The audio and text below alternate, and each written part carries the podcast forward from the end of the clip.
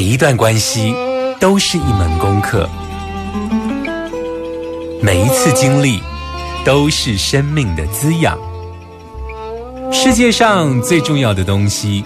往往用眼睛是看不见的。One, two, three, four. 那我们就用听的吧。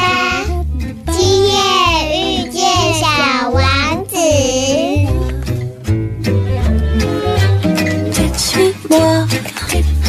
je sais sourd, suis-moi. Et si je suis pas, suis-moi, là où je suis beau.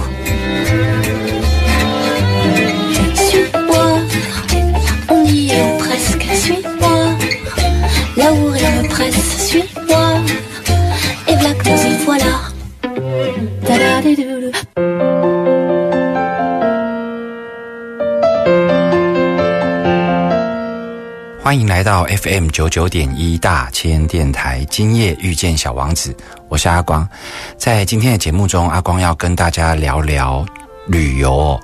其实像前阵子大家都在疯，就是这个美食。美食杂志里头就是会有写必比登的这种排名嘛，你几星级几星级的这种排名啊。其实旅游也是一样哦，在这一个全世界颇具权威的旅游杂志啊，叫做《孤独星球》。这个国际杂志哦，它每年也是都会来帮忙做全世界十大最适合旅游的地点哦。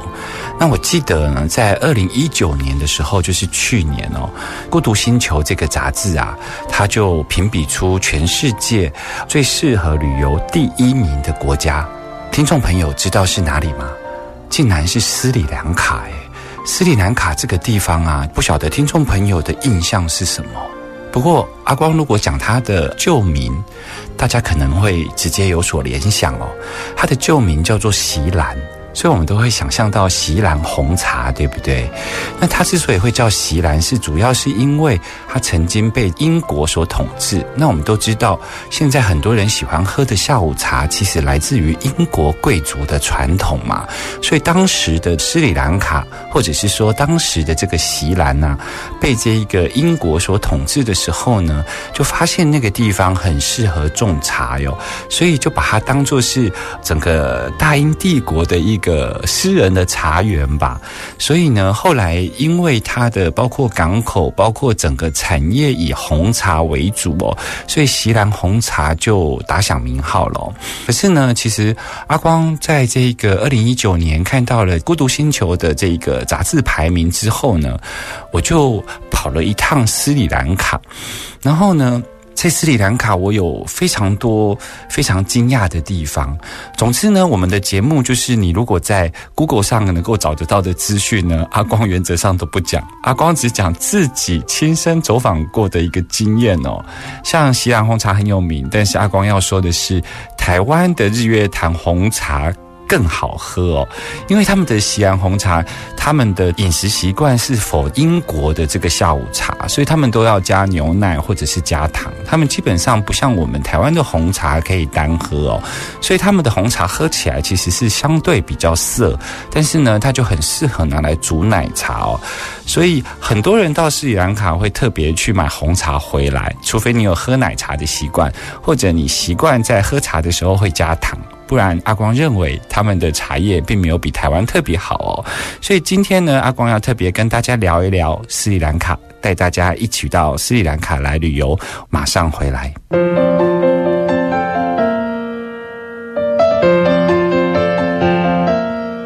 欢迎回来 FM 九九点一大千电台，今夜遇见小王子。我们今天呢，跟大家来聊一聊有关于斯里兰卡的旅游哦。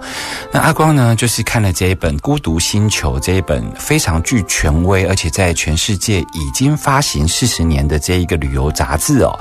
的评比，在二零一九年评比。最适合旅游的地方就是斯里兰卡，所以阿光在去年就飞了一趟斯里兰卡，然后呢，第一印象呢，其实觉得说，诶，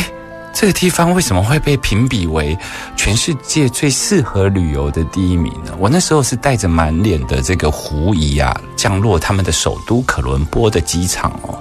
那那个时候呢，最主要是他们的旅游里头有一个是这个斯里兰卡的南部，他们其实有非常热门的沿海的这一种搭火车的旅游。那他们搭火车旅游是因为他们的那个火车呢是很接近海岸线，然后是沿着海岸线在走，所以它离海岸线几乎只有两公尺哦。所以在坐那一个火车的过程中呢，其实是可以看到非常多美丽的海滩哦，尤其他主要是看印度洋的美景哦。所以当时呢，阿光就去坐了这一趟火车哦，大概坐了好几小时。那个时候呢，阿光第一个印象是，我觉得呢，斯里兰卡。就像极了这个三四十年前的台湾呢，那为什么它会被评比为全世界最好玩的国家呢？所以我就是真的觉得很狐疑。你知道为什么他阿光觉得它是三四十年前的台湾呢？是它的火车啊，我想有一点年纪的听众朋友可能会有印象，我们以前坐那一种慢车有没有？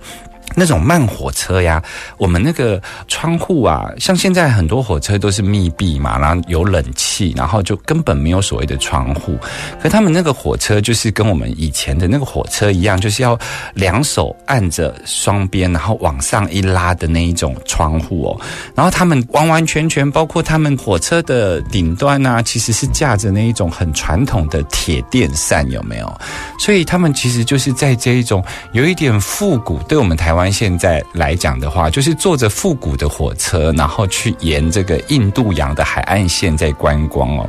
那为什么阿光有这样子的感觉？不只是亲身的感受，其实后来了解了斯里兰卡的地理跟历史之后啊，觉得它根本就是台湾，只是台湾可能是掉落在太平洋上的一个宝石。可是呢，斯里兰卡其实是掉落在印度洋的一颗眼泪哦。他们在地理位置上跟台湾很像，就是他们都有一个邻居，这个邻居就是胖虎哦，就是那个大雄的邻居胖虎哦。为什么呢？因为像台湾，它是坐落在中国的旁边嘛，东南角。可是呢，这个斯里兰卡，它刚好在印度胖虎的东南角哦。除了地理位置很像之外，它的地形也很像，它就是一个比台湾大一点七倍的一个岛屿。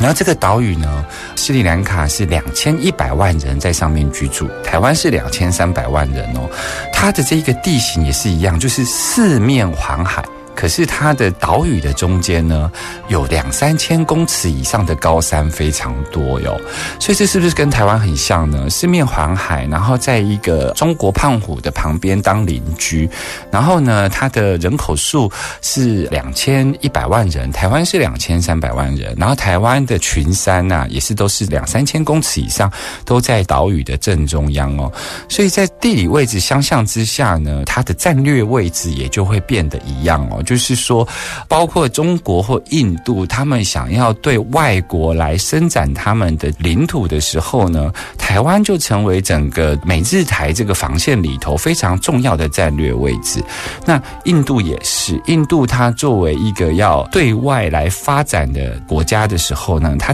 第一个首要的门户就是斯里兰卡。也是因为如此，所以当时在整个西方，包括呃英国这种日不落国，或者是像这个西班牙舰队等等，在整个欧洲的帝国崛起的过程中啊，就有很多的国家来到这一颗岛屿上面，因着它的战略位置哦。那所以像台湾，你看呢，我们去台南古城，我们会看到什么？我们会看到红毛城，对不对？不管在淡水或在台南的安平古堡，我们都会看到荷兰的遗迹。它其实斯里兰卡跟台湾一样，它就是呢有荷兰呢曾经统治。然后再来呢，就是葡萄牙，后来甚至是英国。那当然，最早最早之前，它其实是有印度嘛，对不对？那台湾也是一样。台湾呢，在一开始的时候，其实有所谓的唐山过台湾，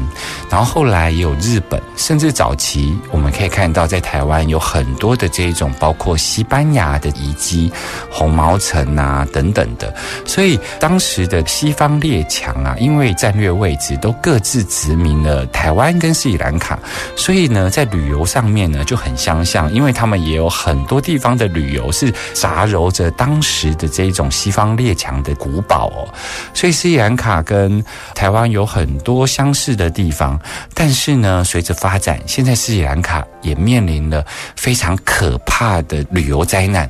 什么旅游灾难呢？就是斯里兰卡现在全面的中国化哦。那它到底中国化到什么程度呢？我们马上回来。听新闻、资讯、音乐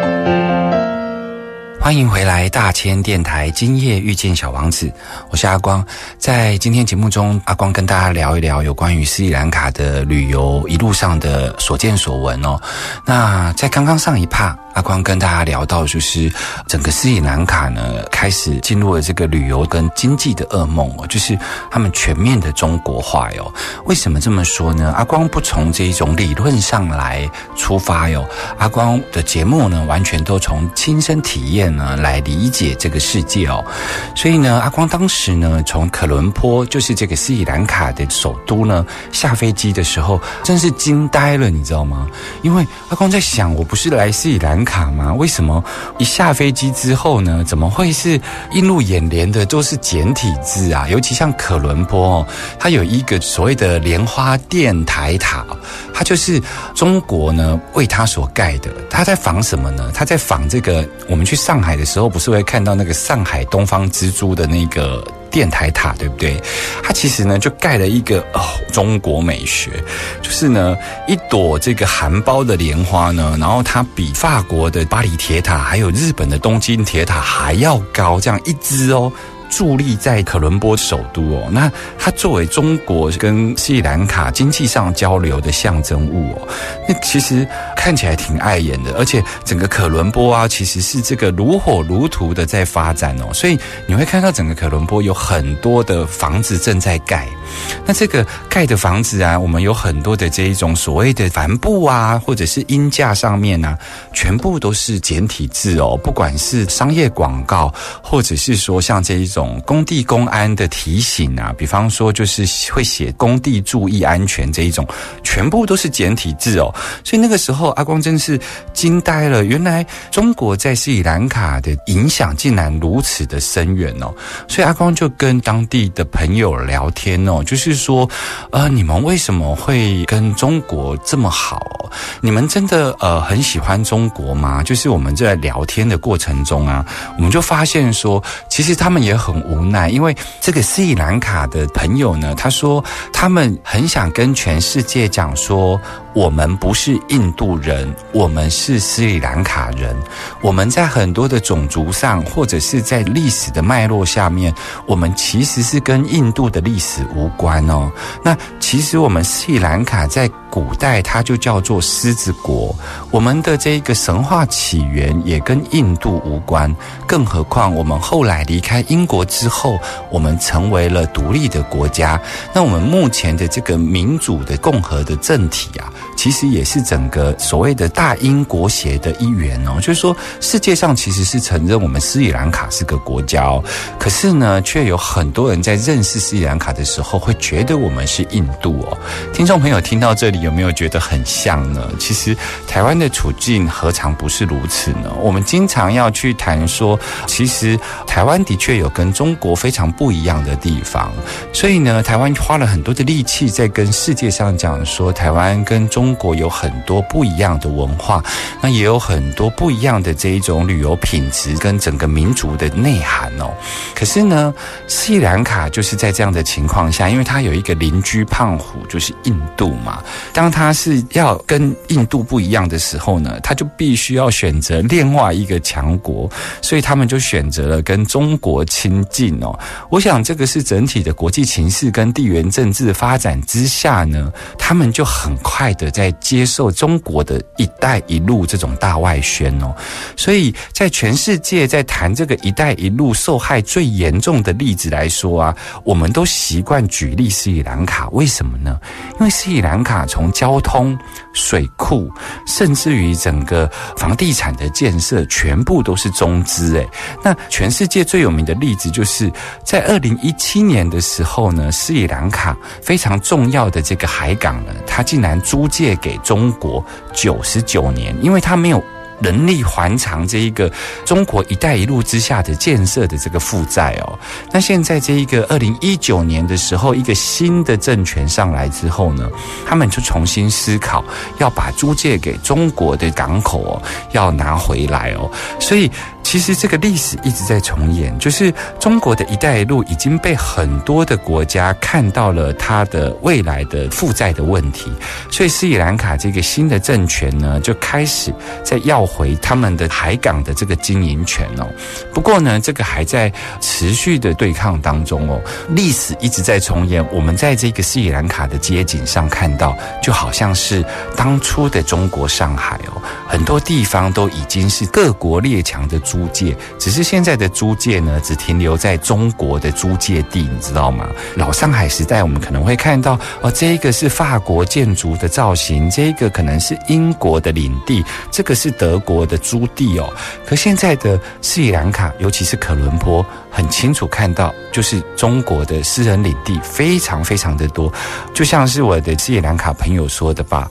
我们有一天斯里兰卡很有可能会被中国人买走，完全就不再有我们自己的国土了。我觉得斯里兰卡现在正在面临整个转型非常重要的观点。不过今天主要要跟大家讲旅游，在旅游前讲了一下这一个呃现在的这个现况哦，我们马上回来。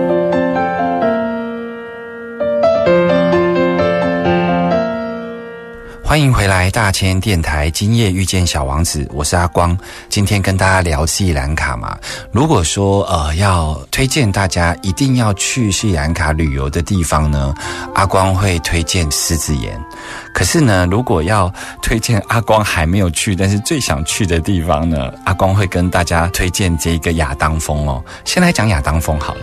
亚当峰呢，就是在这个斯里兰卡的比较中心的位置，它就像跟台湾一样，呃，有一点像像台湾的玉山，它也是一个两三千公尺以上的高山哦。可是比较特别的是呢，这个亚当峰呢，它是四个宗教的圣山哦。哪四个宗教呢？就是斯里兰卡呢，它其实是一个佛教立国的国家哦，所以呢，佛教也把它当作是他们的圣山，因为据说当时佛陀呢，曾经三次到斯里兰卡。传法哦，那有一个神话是说，当时佛陀呢，就是一个脚印踩过去之后，后才有了狮子国斯里兰卡哦。那当时呢，他们就称这个亚当峰呢是佛教的圣山哦。那因为我们知道斯里兰卡其实是有来自于印度南部，包括泰米尔族的移民嘛，所以呢，泰米尔族的移民里头就会带来了两个宗教，一个是印度教，另外一个就是伊斯兰教哦。那所以我们就会看到说有佛。教有伊斯兰教，有印度教，那当然斯里兰卡还有被英国所统治，所以还有基督宗教。然后不约而同的呢，这四个宗教呢都称亚当峰是他们的圣山。那因为亚当峰呢，它因为海拔比较高，再加上斯里兰卡其实是没有像台湾有这么完备的医疗啊，或者是登山的相关安全的措施哦，所以斯里兰卡政府当局呢，就是担心说大家在爬亚当峰的时候会发生山难意外，所以呢，他们就是一年之中呢，只有在比较干季的时候呢，会有开放几。个月让大家去攀爬哟。大部分的时间呢，它那边包括雨季啊，或者是说有晨风下雪的时候呢，都不开放给一般民众攀爬。所以这是阿光想去，可是没有办法去的亚当峰哦。那阿光想去看那个体验，就是说，当它开放开山的时候啊，看到这四个宗教，他们都有很明显的装扮嘛。比方说穆斯林，他们可能会包着头巾啊；佛教的比丘、比丘尼啊等等的。然后你会看到四个不同的宗教在攀登这一个高山亚当峰的时候呢，他们一步一脚印的朝圣。我觉得那个画面其实是蛮美的哦，不止这个山林的风景美，我觉得那种有一种世界和平的感觉。阿光还蛮想去看一看的哦。不过说回来，阿光有去，而且唯一推荐这个斯里兰卡值得去的景点哦，其实是狮子岩哦。狮子岩呢是什么样一个地方呢？它其实是一块非常大的石头，然后坐落在整个丛林里头。用什么概念来理解呢？我想有很多人对于澳洲，澳洲有一个叫做乌鲁鲁岩，有没有？它在澳洲的沙漠里头有一块非常大的石头，然后太阳晒得红彤彤的，然后那个画面就是很多人对澳洲的印象，除了这个雪梨的歌剧院以外，第二个对澳洲最有印象的就是这个乌鲁鲁岩。那你就想想，这个乌鲁鲁岩呢，它就是出现在斯里兰卡的丛林里头，一望无际的丛林里头有一个非常巨大的岩石哦。那这颗岩石为什么特别呢？第一个，它有一百八十公尺高哦。听众朋友要怎么理解一百八十公尺呢？它换算成我们的楼层啊，大概就是六十层楼高哦。它在西元前三年的时候啊，它其实是很多修行者会到岩石上面去修行哦。所以我们在岩石上面看到很多当时修行者的一个遗迹哦。那最重要，这个所谓的狮子岩会被世界各国的人前仆后继去到这个地方来攀岩，然后上去看这一个风景。最主要的原因是在西元五世纪的时候，有一个王子复仇记的故事哦。在西元五世纪的时候啊，当时的王朝里头呢，有一对王子，他们发生了政变，然后其中一个王子呢，他就是把自己的父皇啊软禁起来，然后他把他的哥哥驱离了。他的哥哥呢，当时被驱离的时候，就跑到印度去避难。那这个王子呢，他因为政变了之后呢，他就是很担心嘛，因为最可怕的地方就是不是做坏事，而是做坏事之后的那一个提心吊胆的心情哦。所以当时发动政变的王子呢，他心里头都很担心他的哥哥回来复仇。于是呢，他当时在西元五世纪的时候呢，他就。不晓得用了什么方式，目前真的是个谜团。他在这一块大石头上面呢，盖了一个宫殿。他盖的这个宫殿呢，他很怕哥哥回来报复，所以他就在上面呢也有蓄水池，所有你想象得到的宫殿里头的所有比较繁华的基础设备全部都有。他就在上面用雕刻的方式雕了一个宫殿哦，所以。果不其然，在十八年后呢，他的哥哥呢回来攻打他。最后呢，他就死在狮子岩的上方，所以这是一个非常短暂的狮子岩的帝国。后来，这个十九世纪的考古学家呢，在丛林里头发现了这一个失落的帝国，它就像是天空之城一样哦。听众朋友，如果想要看狮子岩这个天空之城的这个画面哦，其实是可以上阿光的旅游日记的脸书哦，你可以搜寻 Bobby U B O B B Y Y U 哦，其实可以看到阿光在斯里兰卡的一些日记哦，所以。狮子岩是阿光呢特别推荐给听众朋友哦。如果你去斯里兰卡，你首推就是这个地方哦。我们马上回来，听新闻、资讯、音乐，Super 九九点一大千电台无所不在，在在在。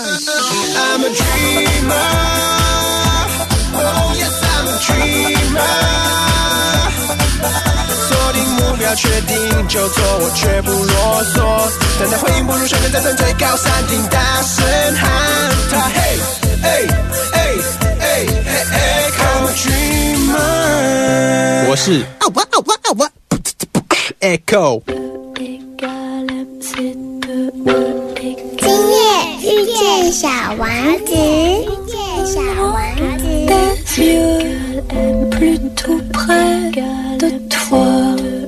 Je ne compte que sur mes doigts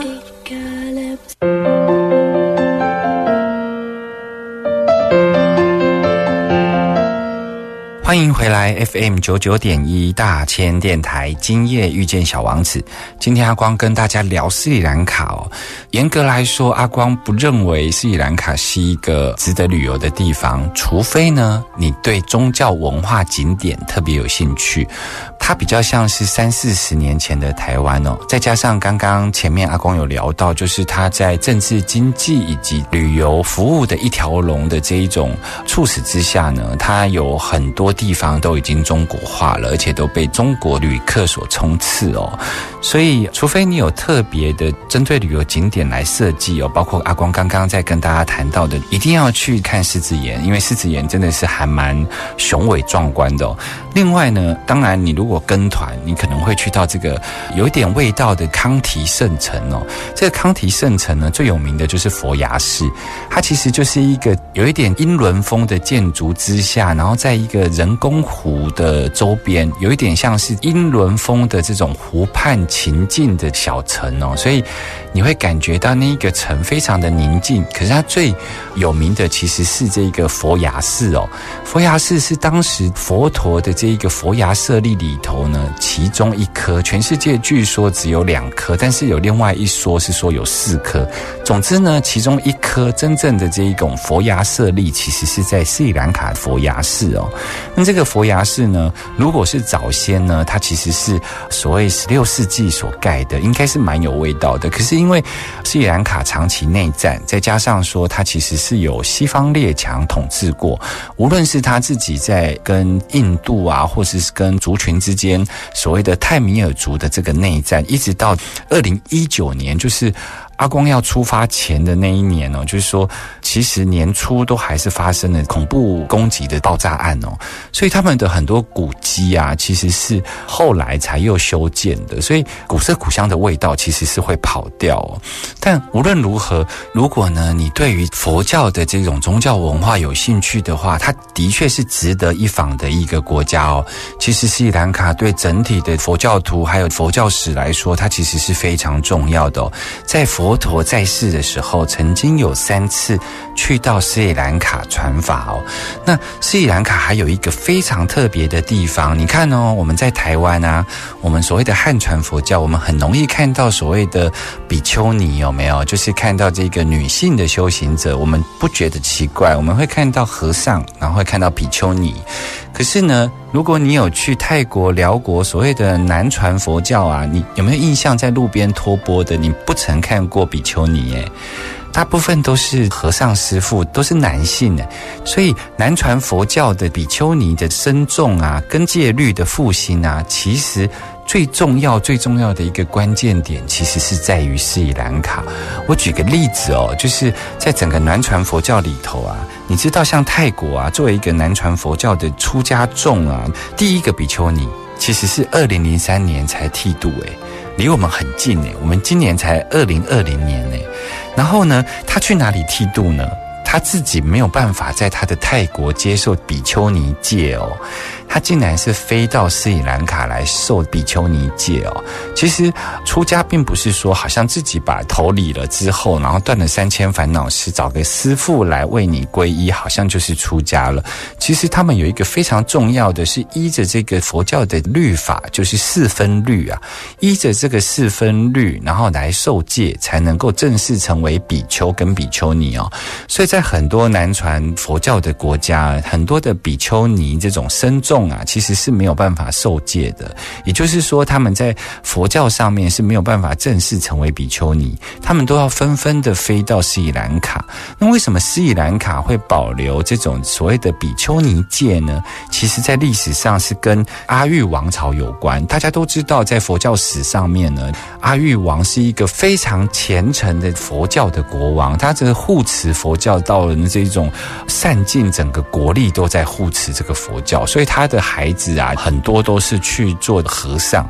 那其实他的女儿后来也跑去当比丘尼哦。所以当时呢，阿育王就派他的女儿去斯里兰卡，也就是锡兰这个地方呢，去组成比丘尼的僧团哦。所以在斯里兰卡这个地方才会开始保留有关于比丘尼僧团的戒律哦。可是呢，在其他的这一个南传佛教的国家，因为整个社会脉络比较重男轻女的情况下。很多的国家其实是没有女性修行者可以受戒的地方哦。那阿光为什么要提这个呢？是说我们很多在台湾啊，理所当然的感受呢，其实在其他国家不见得是这样。这也是阿光认为为什么应该要多出国的原因啊。这就像是阿光的这一个节目名称《今夜遇见小王子》。小王子的故事就是他会去到很多的星球，然后去看看跟自己不同生命故事的文化呀，或是风土民情。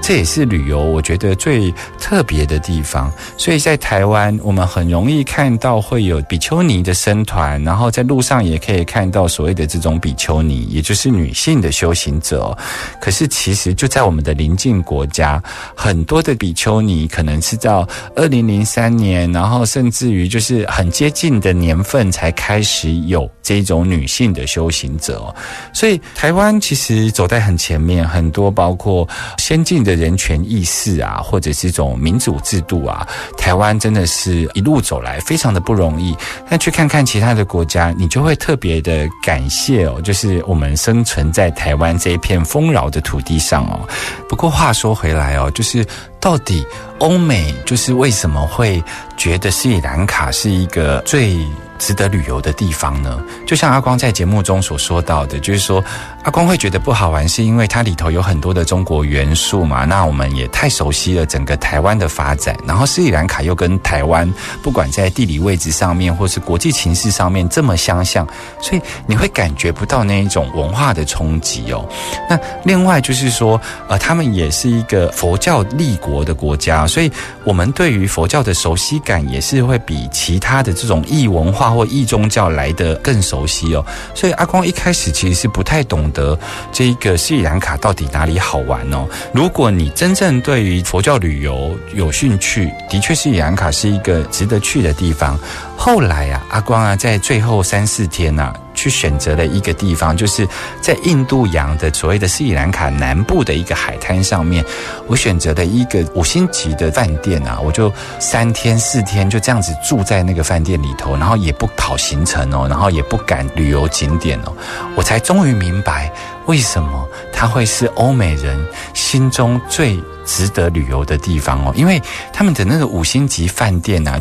第一个他们相对于物价低廉以外啊，他们在进入饭店的时候就会给阿光一个手圈哦，然后这个手圈呢，就是整个五星级饭店啊，你不管到哪一厅啊，都是用这个手圈去逼逼，所以你基本上呢，不管你去到不同的餐厅吃饭，你都不用带钱，然后在他们整个饭店里头，各种的课程，不管是瑜伽课程啊、按摩课程啊。你都不用带任何的金钱，就是一个手环走遍哦。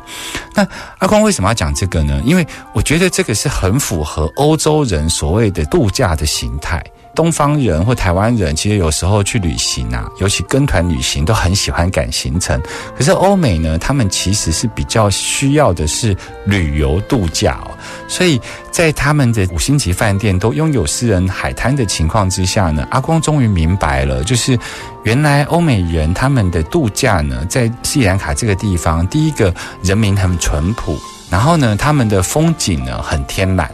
然后他们的这个私人海滩呐、非常的美好，因为他们整个海岸线就是跟台湾一样是四面环海哦，所以任何有一点水准、有一点水平的这一种饭店啊，一待可以待个一个礼拜在里头，足不出户哦。所有的课程啊，所有的 SPA 啊，所有的饮食啊，都可以在里头完成哦。嗯，如果你喜欢找一个地方度假，然后机加酒，不跟旅游团啊，偶尔会跟当地的 tour 出去玩的话，也难怪世界有名的这一个旅游杂志《孤独星球》会在整个西方的问卷调查之下呢，把斯里兰卡排名为第一名哦。其实斯里兰卡还有很多值得介绍的风土民情哦。以后有机会，阿光跟大家多聊聊。我们下周见喽，拜拜。